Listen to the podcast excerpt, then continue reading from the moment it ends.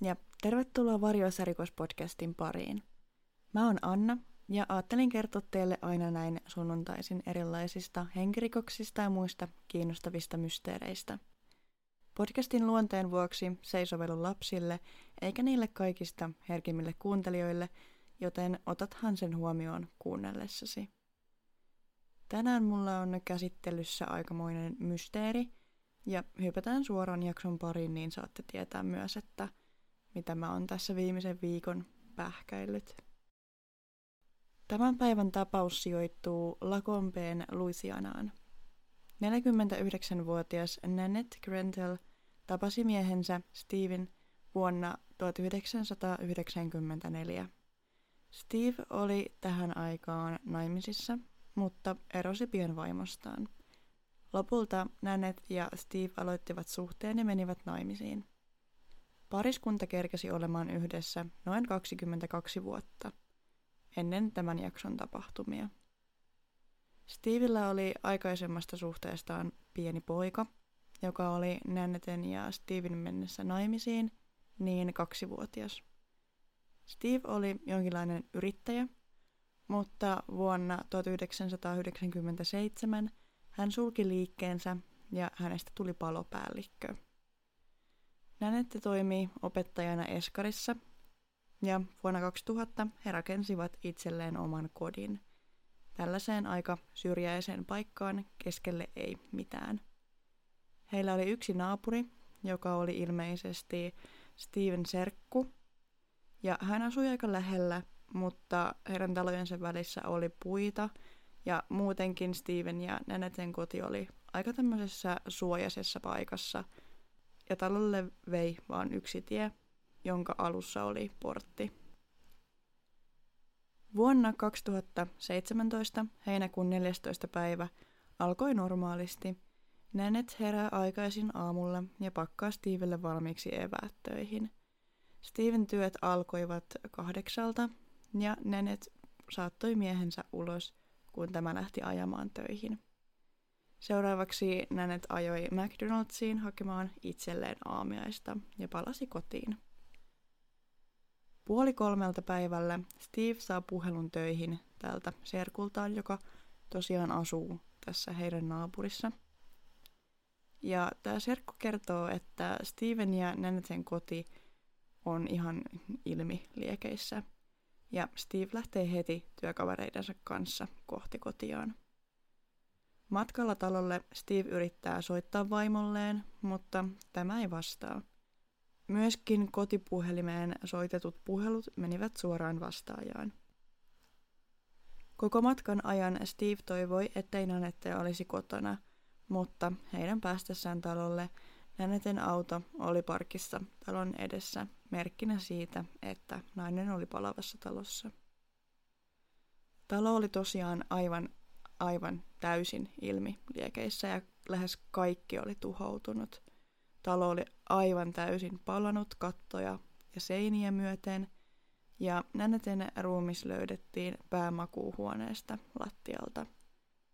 Nainen makasi selällään, ja talossa oli palon aikaan myös perheen koira ja kaksi kissaa, ja tämä koira, Harley, löytyikin ihan Naneten vierestä.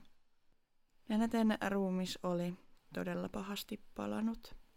Perheen läheiset ja Naneten perhe olivat hieman kummissaan, miten näin oli ylipäätään päässyt käymään. Steve oli kuitenkin palopäällikkö ja luulisi myös, että Nanette tietäisi, miten tulipalon syttyessä kuuluisi toimia. Steve ehdotti, että ehkä Nanette oli yrittänyt pelastaa eläimiä tulipalon keskeltä, mutta jäi siksi itse taloon loukkuun – mutta mä ymmärtäisin ehkä, jos tämä tulipalo olisi syttynyt yöllä, niin sitä ei ehkä olisi huomannut kauhean ajoissa. Mutta tämä oli kumminkin tapahtunut keskellä päivää. Niin miten näin, että ei ollut huomannut tätä paloa ja minkä takia hänet löydettiin makuuhuoneesta? Vain kaksi päivää myöhemmin Steve ja Naneten perhe saivat mennä talolle etsimään pelastettavia esineitä ja muutenkin katsomaan. Talosta ei ollut juuri mitään jäljellä ja palo oli ollut todella voimakas. Vuonna 2017, 21.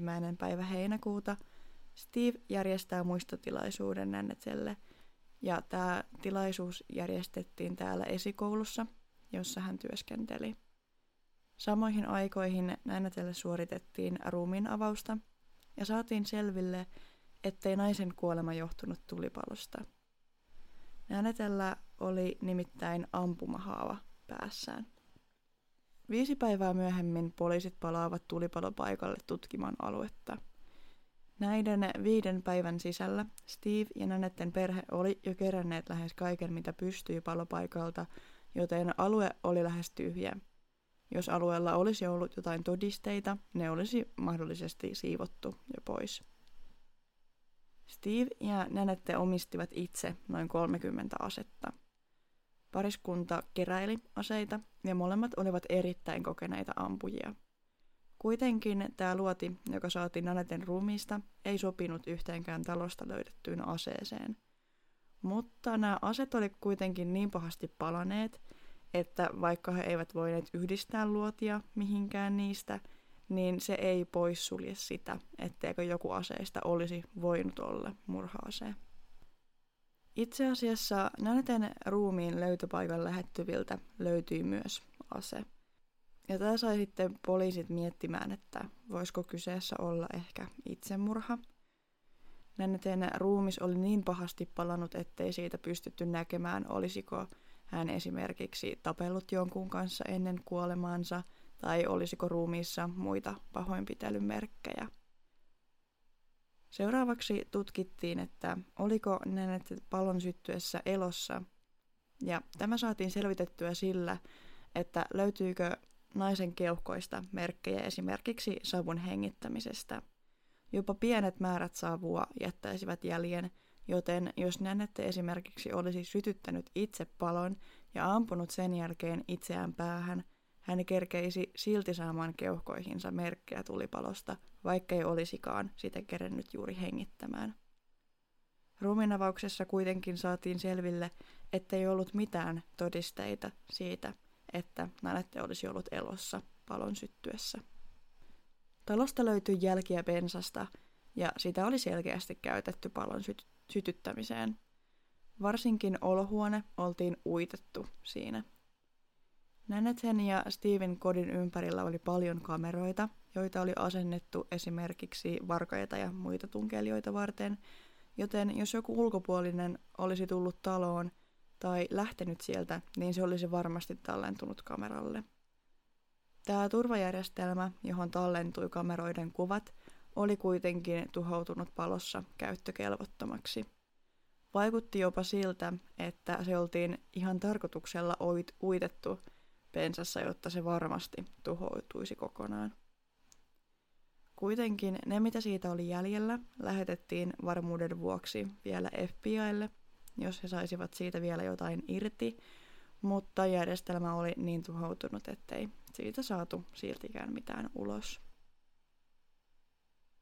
Tähän mennessä saadut todisteet viittasivat tekijän olevan joku, joka tunsi asunnon ja tiesi esimerkiksi näistä kameroista ja muutenkin, että missä kaikki on. Tästä syystä Steve otettiin kuulusteltavaksi. Steve vannoi syyt- syyttömyyttään, mutta hän ymmärsi kyllä, että miksi häntä kuulusteltiin. Ja poliisit vähän kaiveli sit tietoja tästä pariskunnasta ja he saivatkin selville, ettei heidän suhteensa ollut ilmeisesti kovin hyvä. Nimittäin Stevillä oli suhde toiseen naiseen, jonka kanssa hän työskenteli. Nänetellä oli ollut epäilyksiä tähän, sillä häntä epäilytti miehensä ja tämän toisen naisen käytös aina yhdessä. Hän kuvaili sitä ystävilleen jopa flirttailevaksi. Ja hän oli myös kertonut, ettei hän pystynyt enää tähän ja hän jättäisi Steven. Poliisit kysyivät tästä Steviltä ja hän myönsi suhteensa ja kertoi Anneten tosiaan tienneen tästä myös. He yrittivät silti saada parisuhteensa toimimaan, mutta ero oli kuitenkin erittäin todennäköinen. Monet uskoivat Steven osallisuuteen Annetten kuolemaan Ja Steve oli tästä ahdistunut ja yritti puhdistaa maineensa. Mies kysyi, saisiko hän tehdä valheen paljastuskokeen, ja lopulta hän sen teki ja myös läpäisi sen. Stevillä oli myös hyvä alibi, olihan hän töissä palon aikaan.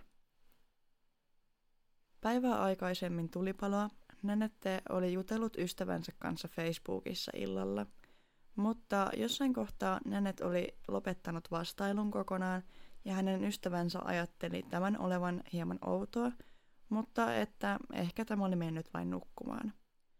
Tällöin poliisit alkoivat miettimään, että heillä ei ollut todisteita edes siihen, että Nanette olisi ollut ylipäätään tulipalopäivänä hengissä – paitsi Steven sanot, että Nanette oli tehnyt hänen lounansa töihin.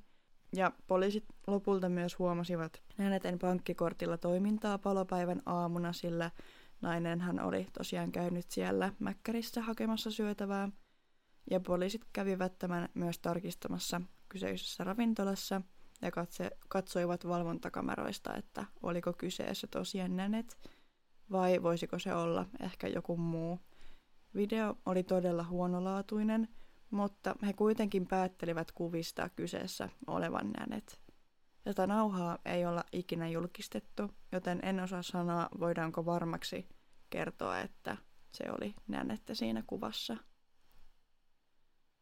Poliisit alkoivat tutkimaan Näneten sähköposteja, ja siellä olikin viestejä hänen ystävälleen siitä, että hän pelkäsi Steven poikaa, Justinia – hän kertoi esimerkiksi, että Justin oli vaarallinen, eikä hän uskaltanut olla kahden Justinin kanssa. Mä en, mä en oikein saanut selville, että minkä takia Justin oli Nänäten mielestä vaarallinen, tai minkä takia hän pelkäsi poikaa niin paljon. Mutta tämä kumminkin lopulta eskaloitu siihen, että Nänät oli sitten kertonut tälle miehelleen tästä – ja Steve oli sitten puhunut Justinin kanssa ja he oli tullut sitten siihen tulokseen, että olisi parempi, että Justin muuttaisi pois kotoa ja ettei hän kävisi heidän luonaan, jos Steven ei ollut kotona. Ymmärrettävästi Justin otti tästä nokkiinsa ja heillä olikin tästä vähän riitaa, mutta myöhemmin Steve on haastattelussa kertonut Nanneten ja Justinin välien olleet hyvät Tämä vähän riitelee niiden Anneten sähköpostiviestien kanssa, mutta en silti tiedä tarkoittiko Steve ehkä, että kuoleman aikoihin välit olivat olleet paremmat. Poliisit myös selvittivät, mitä Justin teki palon aikaan, ja hän oli itse asiassa Virginiassa töissä silloin, eli hänellä oli myös alibi.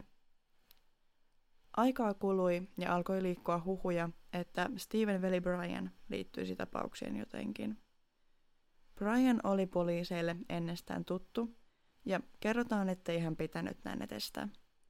Vuonna 2015 Brian joutui auto-onnettomuuteen, jossa hänen autonsa jäi jumiin.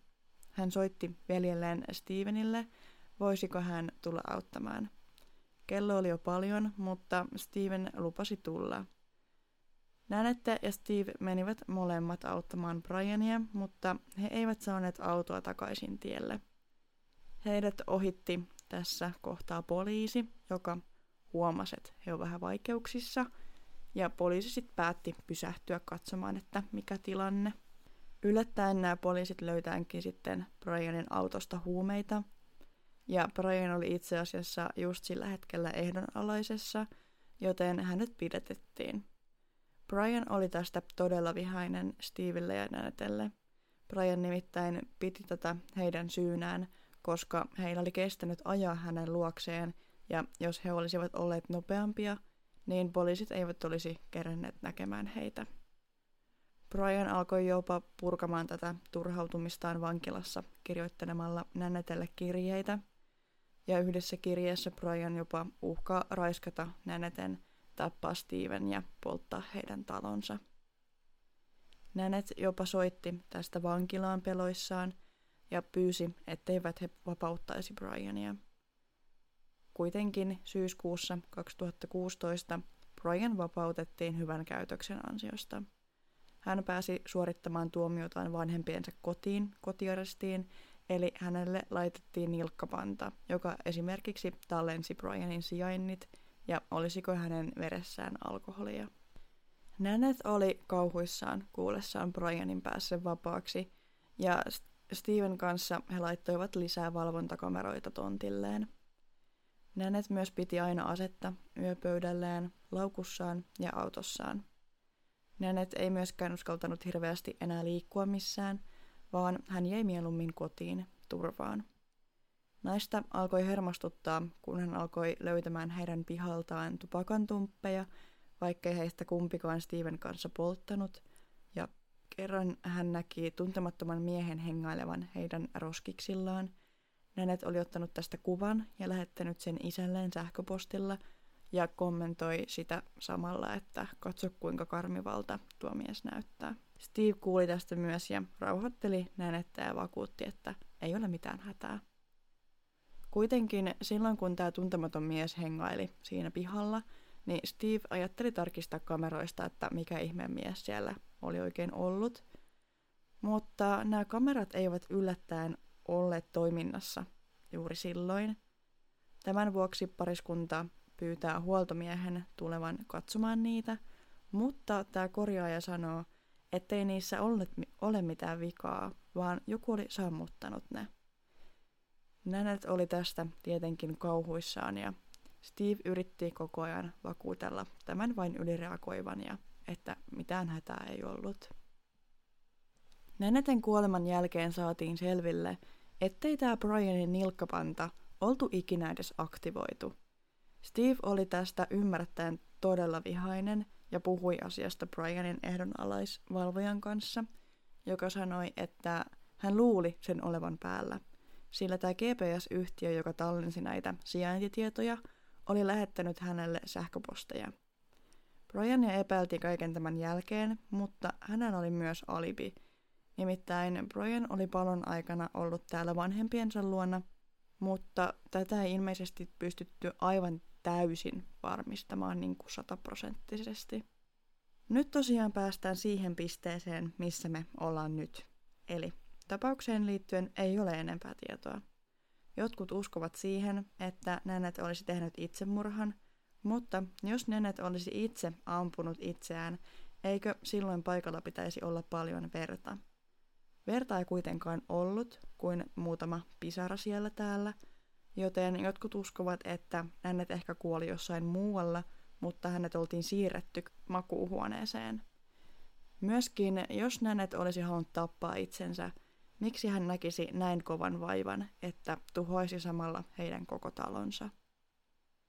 Monet myös osoittavat syyttävällä sormella Steveä, sillä olihan hän aika epäilyttävä henkilö tässä tapauksessa. Voisiko olla, että ehkä Steve halusi vaimostaan eroon ja palomestarina tiesi, miten hän taisi tuhottua kaikki todisteet. Mä en tiedä, onko tätä Steven naisystävää, kenen kanssa hän oli suhteessa samalla kun oli naimisissa Nenneten kanssa – niin kuulusteltu tapauksen liittyen mitenkään tarkemmin. Ja myös Brian on jotenkin todella hämärä tyyppi ja kaikki nämä uhkailukirjeet ja yllättäen hänen nilkkapantansa ei ollutkaan koskaan päällä ja muutenkin miehen viha Stevie Nannetteä kohtaan. Mutta voisiko silti tapaukseen liittyä vielä joku ulkopuolinen henkilö? Poliisien tutkintaa tapauksessa ollaan kritisoitu erittäin paljon – he olivat mokanneet aika monessa asiassa, ja esimerkiksi se, että rikospaikalle oltiin päästetty ihmisiä keräämään tavaroita ja kävelemään ympäriinsä, hävitti varmasti joitain hyviä todisteita. Mitä mieltä te olette? Kuka tappoi Näneten vai voisiko kyseessä olla itsemurha? Liittyykö Steve tapaukseen tai kenties hänen veljensä Brian? Tuu kertomaan mulle Instagramiin – at varjoissa podcast ja samalla pääset näkemään myös tapaukseen liittyviä kuvia. Palaute ja jaksotoiveet ovat erittäin tervetulleita ja niitä saa laittaa myös Instassa. Tai jos sähköposti tuntuu luontevammalta, niin sekin löytyy varjoissa podcast at gmail.com. Hyvää sunnuntaita just sulle ja kuulen taas ensi jaksossa. Moikka!